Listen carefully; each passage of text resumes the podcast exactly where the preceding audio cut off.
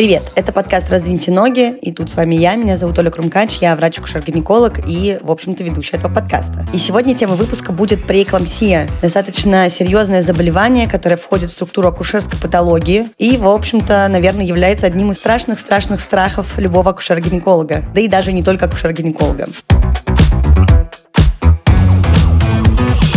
Я начну, естественно, с определения, наверное, что такое преэклампсия. Так вот, это мультисистемное патологическое состояние, очень такое тяжелое осложнение беременности, которое развивается после 20 недель беременности, соответственно, и характеризуется повышением артериального давления. Сейчас эти рамки уже смещаются, но в среднем это выше 140 на 90 мм ртутного столба. Также сопровождается протеинурией, то есть выделением белка вместе с мочой, и отеками. Преэклампсия вообще на самом деле встречается где-то около 8% 10% среди всех беременных и является одной из самых важных причин материнской и перинатальной заболеваемости и смертности, чем, соответственно, она вообще-то опасна и является таким основным заболеванием, да, на которое мы всегда должны смотреть, должны его наблюдать и правильно диагностировать, потому что есть куча разных состояний, которые, в общем-то, похожи, нужно проводить ДИВ-диагностику, и, как шутят, например, часто в стационарах, и э, мои вот начальники очень любили так говорить, что никогда не надо забывать, что ты акушер-гинеколог, и среди всей соматической соматической, терапевтической патологии нужно вычленять свое. И вот преэклампсия, наверное, является таким самым основным, что нужно исключить. Поэтому часто я, например, по привычке с ординатуры всегда, оценивая статус и состояние пациентов, прописываю, что там не болит голова, нет тошноты рвоты и все остальное. Почему это важно, сейчас тоже расскажу обязательно. Но для начала, наверное, хочу сказать, что у меня было очень много пациентов с преэклампсией, и это вообще такое экстренное состояние, то есть всегда при выраженной клинической картине осмотр должен проводиться в том числе с врачами-реаниматологами при поступлении такой пациентки в стационар. Обязательно необходимо соблюдать все рекомендации врачей, потому что, к сожалению, развитие этого заболевания никогда нельзя строго как-то прогнозировать. То есть приблизительно, естественно, понятно, как оно развивается и какие ведет за собой осложнения и симптоматику, но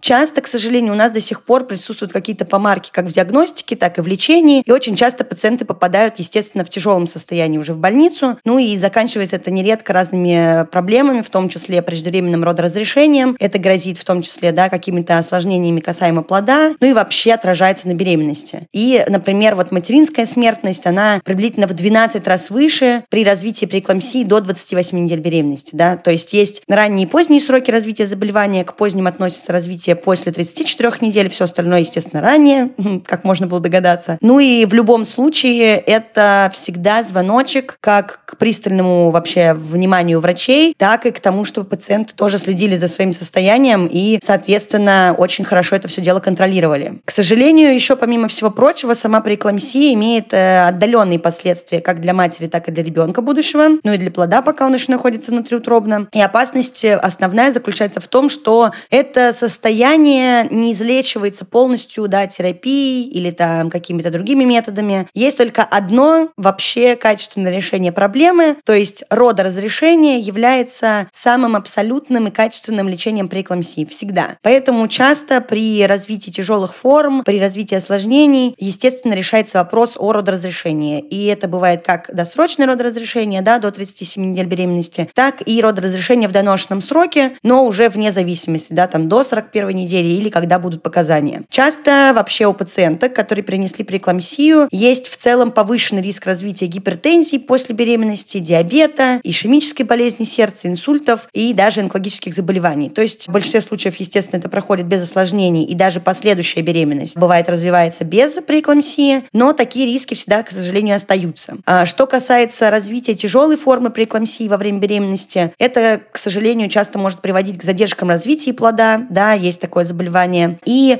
еще, конечно же, может отражаться и на самом здоровье самой женщины. Есть клинические исследования, которые показывают, что дети, которые были рождены от матерей с преэклампсией, да, в анамнезе во время беременности, беременности, у них наблюдается некоторая предрасположенность к развитию тех же самых соматических заболеваний, о которых я говорила уже ранее, да, то есть гипертензия, инсульты, сахарный диабет, всякие метаболические нарушения, ну и расстройства касаемо неврологической симптоматики и психические даже какие-то состояния. Вообще, очень давно и долгое время на самом деле преэклампсия являлась таким, знаете, заболеванием, которое называлось болезнь гипотез. То есть в целом не было особенно никаких доказанных механизмов ее развития, но я вам скажу так, что большая часть моего обучения в ординатуре была посвящена именно преэклампсии, потому что профессор, который у нас заведовала кафедрой, она очень прицельно занималась гестационным сахарным диабетом и преэклампсией, а про гестационный сахарный диабет я вам обещаю рассказать в следующих э, сезонах обязательно. Так вот, по преэклампсии меня лично, а я была ее любимицей в кавычках, гоняли просто и в хвост и в гриву. Там есть целый вообще огромный, э, я не знаю, талмуд на тему того, как развивается преэклампсия, с чем связано ее формирование. Там есть куча замысловатых названий. Мне кажется, что это, наверное, в этом выпуске не самая классная тема для рассуждений, потому что половина слов даже для меня были сложными на моменте обучения. И чтобы понять их, надо было сначала все выучить и вызубрить, потом посмотреть на пациентов, потом разобраться, потом обсудить это все со всеми одногруппниками. Но я все равно чуть-чуть расскажу позже, да, как формируется это заболевание. Но самое главное, что, естественно, нас интересует, это что во время преэклампсии, помимо клинических проявлений, да, того, что происходит с женщиной, еще развивается плацентарная недостаточность, например. И это развивается из-за того, что происходит сокращение спиральных артерий, которые находятся внутри плаценты. И, соответственно, мы получаем огромный спектр осложнений, который вызывает это заболевание. О них я сейчас расскажу чуть-чуть подробно, но попозже. И думаю, что сейчас нужно перейти именно к факторам риска, потому что ну, это важная штука. Хотя бы, наверное, для себя отметить, какие есть, да, вообще проблемы, которые могут вызывать развитие преэклампсии. Ну и как минимум просто быть бдительными, что такое заболевание есть, и теперь вы будете знать вообще, с чем оно связано.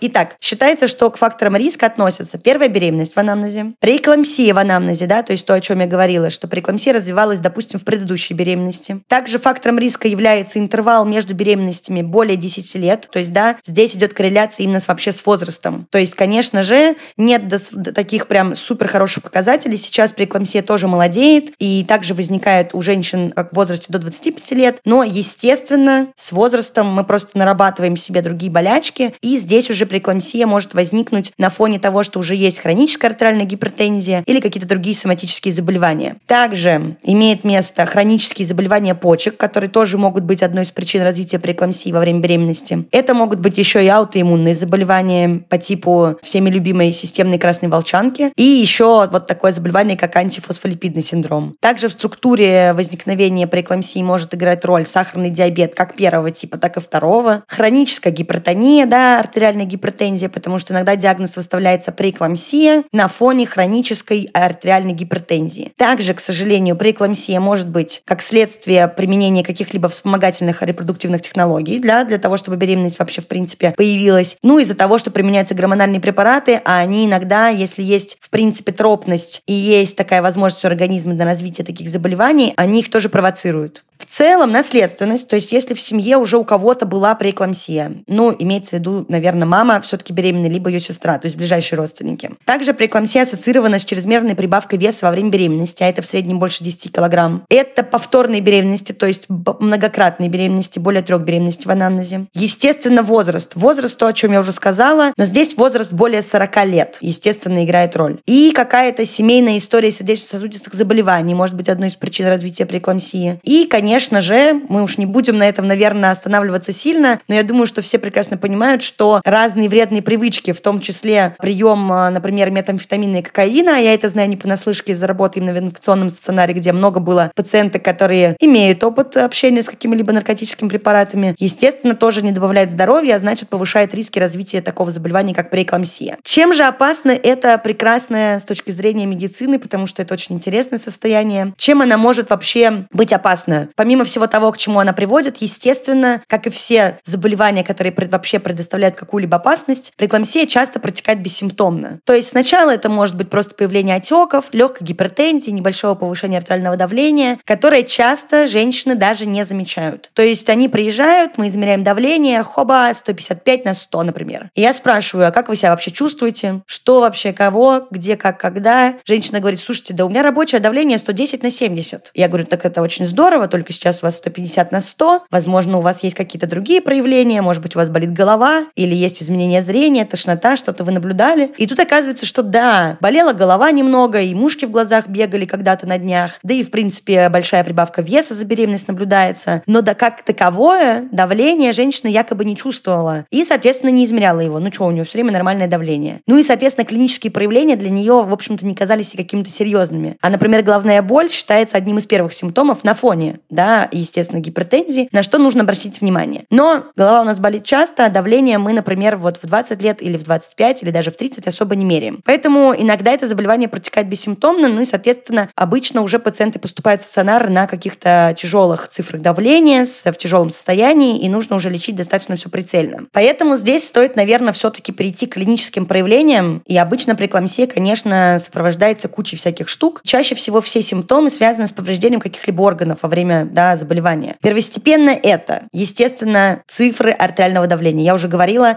все, что выше 140 на 90, относится к гипертоническим всяким расстройствам. Головная боль преимущественно где-то в затылке, но на самом деле у беременных она может быть любая, даже генерализованная. Нарушение зрения, да, может в глазах двоиться, может темнеть, а могут летать мушки, вот эти, которые мы в детстве, да, когда натер глаз, кажется, что какие-то жуки бегают. Вот здесь приблизительно та же ситуация. Может быть спутанность сознания, обмороки, да, какая-то непонятная усталость.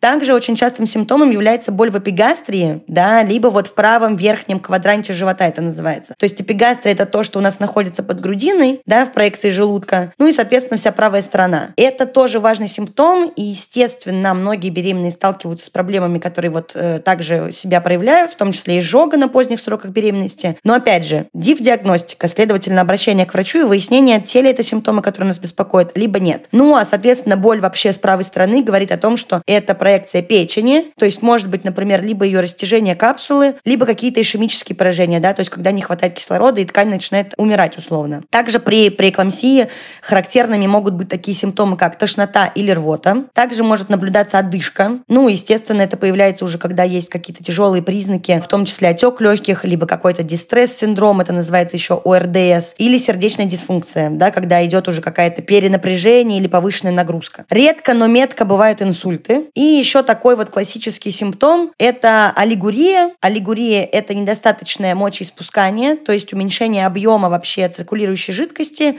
соответственно, уменьшение объема плазмы, ну и также проявляется это низким выделением мочи. И классика жанра – отеки и протеинурия. Да, то есть отеки в том числе рук, в том числе лица, это может быть отеки подкожно-жировой клетчатки на брюшной стенке и, конечно же, нижней конечности. Отеки голени и стоп – это вообще классическая ситуация. Протеинурия – это тоже, о чем я говорила, это выделение белка с мочой. Да, то есть когда нарушается клубочковая фильтрация и работа почек, да, на фоне заболевания преэклампсии, идет выделение ненужного белка с мочой. И показатели обычно это больше 0,3 грамм на литр, да, то есть мы смотрим потерю обязательно белка с мочой. И здесь важно понимать, что обязательное исследование, которое вам могут назначить даже на этапе амбулаторного звена, пока нет необходимости или вообще не будет необходимости э, на стационарное лечение, это корректировка диуреза, то есть мочеиспускания и поглощение жидкости, то есть вот эта вот разница, да, всегда мы должны как минимум выписать столько, сколько мы выпили, либо это вообще должно действовать так, что мы выписываем даже больше. Ну и, соответственно, не должно быть никакого белка в моче, поэтому есть такие методы исследования, как суточный диурез и оценка суточной протеинурии, то есть суточной потери белка с мочой. То есть это даже в стационаре самое, наверное, нелюбимое у пациенток занятие. При поступлении, помимо всех анализов, забора крови, УЗИ и всех прочих приблуд, еще выдается такая банка пластиковая, в которую нужно писать, сдавать ее акушеркам, акушерки записывают, сколько кто пописал, потом относят анализы на, да, на то, чтобы оценить, какая была потеря белка с мочой, и от этого уже, соответственно, выставляются критерии тяжести заболевания. Там огромная таблица. Я думаю, это тоже не для выпуска в подкасте для нас, для того, чтобы понимать вообще, что в мире существует. Но, естественно, есть умеренная преэклампсия и тяжелая. И, соответственно, уже клиническими проявлениями и состоянием пациентки выделяется та или иная степень, о которой мы сейчас говорим, да, насколько серьезно заболевание дает о себе знать. Ну и дальше, мне кажется, надо перейти к осложнениям, потому что сама преэклампсия не так страшна, как ее осложнение. Опять же, я тут пытаюсь как-то разбавить выпуск шутками или хотя бы рассказами. Так вот, э, очень часто на работе слышишь такие комментарии на пятиминутках, да, вместе с главным врачом и заведующими, когда говорят, что, ну, понятно, то есть просто захотелось в тюрьме посидеть, вот не до конца оценили состояние пациента, не подумали или не посмотрели, хотя ты все сделал, все оценил, пациент стабилизирован, все замечательно. Почему разговор про тюрьму? Потому потому что самым тяжелым, да, таким самым грозным, ужасным осложнением при экламсии, ну, помимо смерти, является экламсия. Экламсия – это страх номер один. Я видела только один раз за свою практику, и слава богу. Я знаю опытных врачей, которые ни разу не видели преэкламсию, и это скорее хорошо, чем плохо, потому что экламсия – это такой судорожный приступ. Серия судорожных приступов на фоне преэкламсии при отсутствии каких-либо других причин. То есть, когда нет повреждения головного мозга, когда не было тяжелых травм или неврологической симптоматики, а просто хоба, и женщина начинает биться в судорогах. В 30% случаев экламсия развивается абсолютно внезапно, без даже предшествующей преэкламсии. То есть это сразу же тяжелое состояние, и преэкламсия моментально выходит на уровень экламсии. Генерализованные судороги, которые развиваются у больных, и, к сожалению, этот диагноз устанавливается обычно как раз-таки, да, либо в экстренной ситуации уже при проявлении клинической симптоматики, либо самым подобным случаем, которым можно использовать, это измерение как раз-таки оценка состояния по протеинурии. То есть чем больше белка в моче, тем больше риски, соответственно, экламсии. И, естественно, первой линией лечения, вообще все, что любят э, акушеры-гинекологи, это введение сульфата магния, потому что сульфат магния обладает противосудорожным действием. То есть это то, что имеется у нас у всех под рукой на работе в достаточном количестве. Всегда то, что э,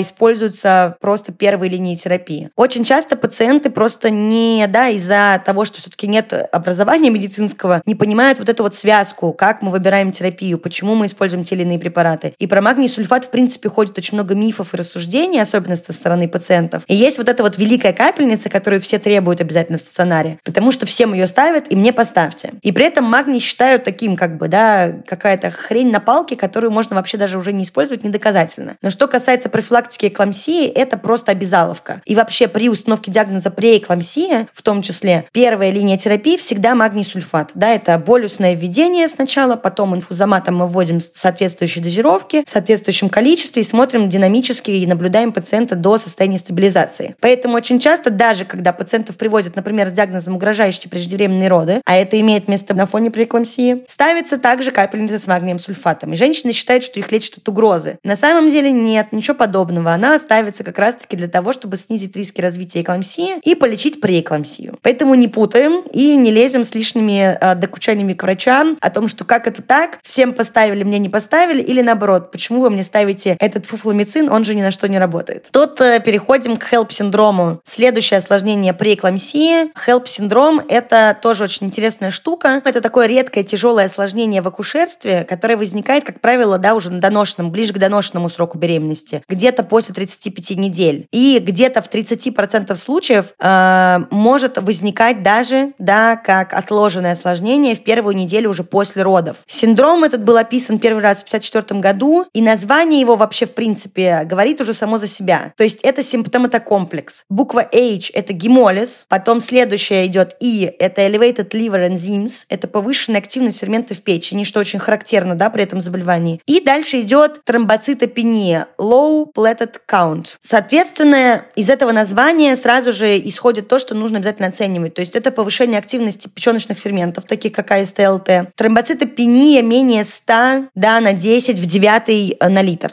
Увеличение протромбированного времени HTV, да, показатели коагулограммы. Также бывает повышение билирубина, снижение уровня антитромбина 3, уменьшение концентрации фибриногена и снижение уровня глюкозы. Что страшно? Что бывает отсутствует с классическая симптоматика, да, когда нет гемолитической анемии, и тогда вырастает ELP-синдром. И при этом есть другая вариация, когда нет значительной э, тромбоцитопении, у нас идет HELL-синдром. Поэтому, в общем-то, у этого синдрома есть еще разные вариации. Но это наверное, не так сильно интересно, поэтому я скорее расскажу про то, что, в общем, эта штука относится к внутрисосудистому гемолизу с повышением уровня трансаминазы, снижению количества тромбоцитов, простым языком. Может приводить к различным нарушениям работы печени, нарушениям работы, в принципе, систем организма. Здесь нарушается и там, да, работа коагуляции, различные эндотелиальные дисфункции, поэтому это заболевание относится к таким микроангиопатиям. И в этой ситуации очень часто бывает так, что именно при развитии как раз-таки экламсии есть и риски развития хелп-синдрома. Но вообще, в принципе, развивается эта история чаще всего у женщин, которые переносят преэкламсию в тяжелой форме. Это где-то до 20% случаев. И, следовательно, тоже достаточно неприятное осложнение. И очень плохо, что оно и в послеродовом периоде да, может встречаться у некоторых. Дальше. Как, э, в общем-то, выход из этого всего, что я уже вам наговорила, у нас еще бывают такие заболевания, как острая почечная недостаточность, отек легких, инсульт и инфаркт миокарда. Как раз-таки то, что может быть следствием развития преэкламсии и экламсии, что, естественно, будет очень там как-то серьезно отражаться на организме вплоть до летальных исходов. Поэтому здесь важно контролировать как состояние, так и вовремя обращаться к врачу, ну и, соответственно, следовать всем рекомендациям, которые назначают доктора. Это, наверное, осложнения, которые вот хотелось проговорить подробно, потому что очень часто просто даже нет этой информации. То есть врачи-то, естественно, все понимают, но пациенты не понимают, насколько тяжело может пойти течение при экламсии и пренебрежительно относятся к своему здоровью в этой ситуации. Ну и, соответственно, могут там, да, не выпить таблетку лишний раз, не сходить, не померить давление. Но помимо различных осложнений при экламсии, которые поражают конкретно беременную женщину, да, то есть нашу мамочку, также преэкламсия может оказывать неблагоприятный эффект на развитие ребенка, ну и, соответственно, на исходы беременности. Здесь развивается задержка внутриобного роста и развития плода. Это такое состояние, которое сокращенно мы называем СЗРПМ. И вплоть до гибели плода. Бывают такие случаи, да, когда развивается антенатальная гибель плода, либо интернатальная, да, когда не успели род разрешить, или даже не то, чтобы не успели, а просто не было возможности, к сожалению, гибель была непредотвратима в этой ситуации. Ну и помимо этого всего, да, помимо соматических осложнений и развития дополнительных заболеваний, у нас есть риски развития кровотечений, досрочного рода разрешения и такого страшного осложнения, как отслойка плаценты. При текущей беременности отслойка плаценты может, помимо того, что это в целом грозные какие-то осложнения, вызывать еще нарушения маточно-плацентарные. То есть нарушения касаемо недостаточности кровотока, да, мать плацента плод, что как раз-таки и вызывает либо гибель плода, к сожалению, либо э, развитие синдрома задержки роста плода. Мне кажется, очень много я наговорила про осложнения, но это важно для того, чтобы просто понимать, насколько это заболевание серьезное и понимать вообще, что происходит с организмом, да, какие органы поражаются, почему это происходит и как вообще это протекает. То есть это заболевание, симптоматокомплекс, который завязан конкретно на работе сосудистой стенки, да, что приводит к увеличению как раз-таки и артериального давления, и выделения белка с мочой, нарушение работы почек, нарушение работы самих сосудов, да, что лишняя жидкость выходит наружу, что провоцирует отеки, а также вот этой вот дебильной ситуации, в которой сосуды плаценты могут просто сократиться, что вызывает и нарушение кровообращения, и развитие кровотечений, и, соответственно, грозное осложнение отслойку плаценты. Ну и вообще плацента больше стареет, меньше она отдает ребеночку да, полезного из крови и кровообращения матери. Ну и, соответственно, ни в какой вообще ситуации это не ведет к тому, что всем будет хорошо. Это все-таки акушерская патология, состояние, которое развивается только на фоне беременности, исключительно. Не бывает преэкламсии у небеременных людей, потому что нет плаценты, нет проблем. Так что я думаю, здесь мы приблизительно все поняли, что касается и клиники, и что может беспокоить, и как развивается. Теперь, наверное, надо перейти к диагностике, потому что здесь важно понимать. Я уже немножко рассказала вам про цифры, но, естественно, первостепенно, что мы оцениваем, помимо физикального осмотра, да, оценки состояния вообще тела, организма, привычек, всего остального, веса и роста, мы обращаем внимание, естественно, на отеки. Дальше спрашиваем, какие могут быть неврологические проявления. То, что я говорила про головные боли, зрение, тошноту, рвоту и все остальное. Также обязательно спрашиваем, насколько пациенты вообще мобильны, да, насколько они физически сохранны, беспокоит ли их отдышка или что-то еще. А дальше обязательно измеряется артериальное давление. Классика жанра всегда при поступлении беременной женщины в стационар, либо при осмотре акушером-гинекологом в поликлинике в женской консультации проводится измерение артериального давления. Здесь важно оценить, норма это или патология. И, естественно, все, что выше 140 на 90 мм ртутного столба, является уже патологическим состоянием. Обязательно измерение должно происходить на обеих руках, в сидячем положении, в расслабленном состоянии. Если женщина уже находится в родах, то вне родовой деятельности, то есть между схватками. И опять-таки надо делать поблажку на то, что всегда есть еще небольшой скачок артериальной гипертензии, да, артериального давления, из-за такого, скажем, синдрома белого халата, да, когда люди, в принципе, нервничают и боятся врачей. В этой ситуации обязательно просто переизмерить давление и посмотреть как минимум разницу двух измерений и произвести производить измерения с разницей в 15 минут. Но в любом случае, даже если давление бывает нормальное, у нас есть еще другие признаки преэкламсии, из-за которых в любом случае даже при незначительном проявлении гипертензии диагноз будет выставлен. Поэтому обязательно при каких-либо вообще сомнениях или уже при протеинурии в анамнезе, либо при высоких цифрах артериального давления обязательно измеряется уровень протеинурии. То есть это наличие белка в моче. Здесь есть и суточная проба, и проба, которую мы берем вот сразу же да, при поступлении условно, и И здесь измеряются показатели. Все, что выше 0,3 грамм на литр, уже считается патологией. Дальше, естественно, происходит оценка через 6 часов, потом через сутки, ну и, соответственно, суточная моча. Я не буду вдаваться в подробности клинических рекомендаций, как происходит введение, но диагноз уже имеет место быть. Дальше обязательно мы смотрим на то, как вообще идет динамически, да, как женщина стабилизируется, какое состояние плода, нет ли нарушений кровяного каких-либо, нет ли нарушений маточно-плацентарного кровообращения. Ну и, соответственно, здесь уже при постановке диагноза сразу же необходимо начать терапию. То есть здесь абсолютно нет никакой выжидательной тактики. Выжидательная тактика имеет место быть только при решении вопроса о родоразрешении, особенно если стоит вопрос о досрочном родоразрешении. Поэтому переходим к лечению.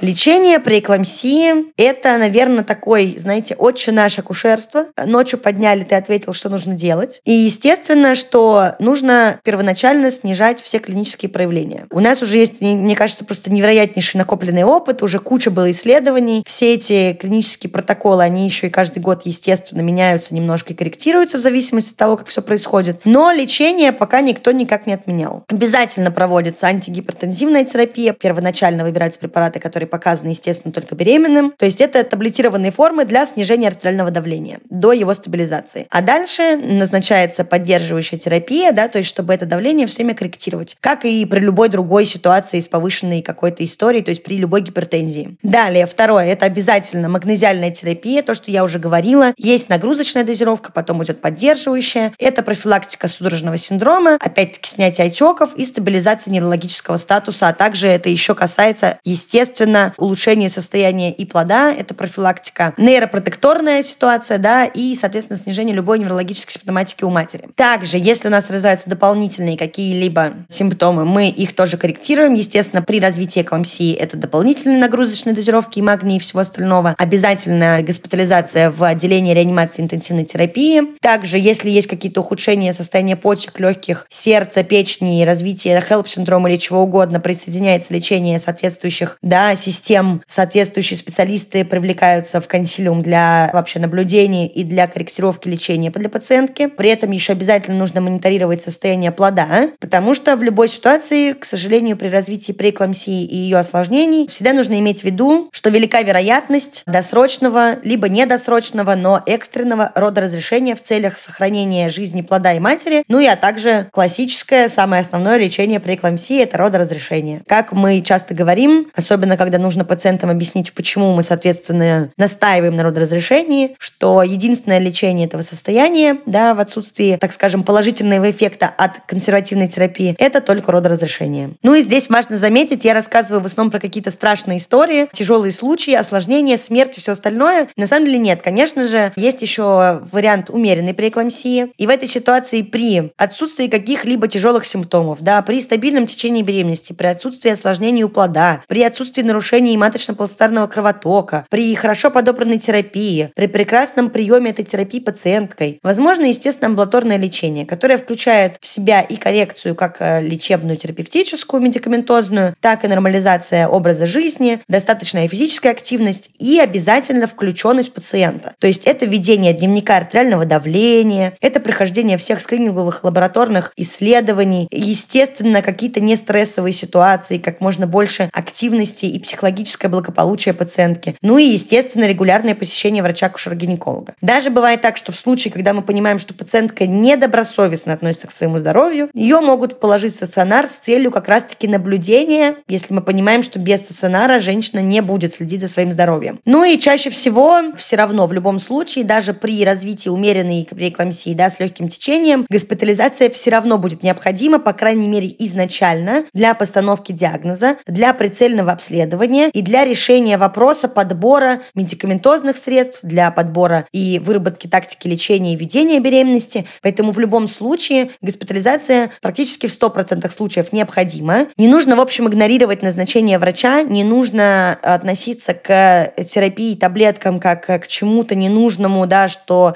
только убивает ваш организм и как-то, не знаю, там, губит ваше здоровье. Нет, абсолютно нет. Особенно во время беременности невероятно важно уделять время на свое лечение, на свое наблюдение и заботиться о том, чтобы не было никаких осложнений и болячек. Потому что в первую очередь это забота о вас, о том, чтобы беременность прошла благополучно, да, чтобы родоразрешение произошло в доношенном сроке беременности, да, чтобы это было плановое родоразрешение, либо уже экстренное, да, через естественные родовые пути, спонтанная родовая деятельность. И обязательно, чтобы исход беременности был благополучным. То есть как для мамочки, чтобы она осталась жива, здорова, цела и без осложнений, так и для ребенка. Чтобы родился здоровый, хорошенький, веселенький, такой румяный бэбик, без развития там каких-либо нарушений, ОРДС и всего остального.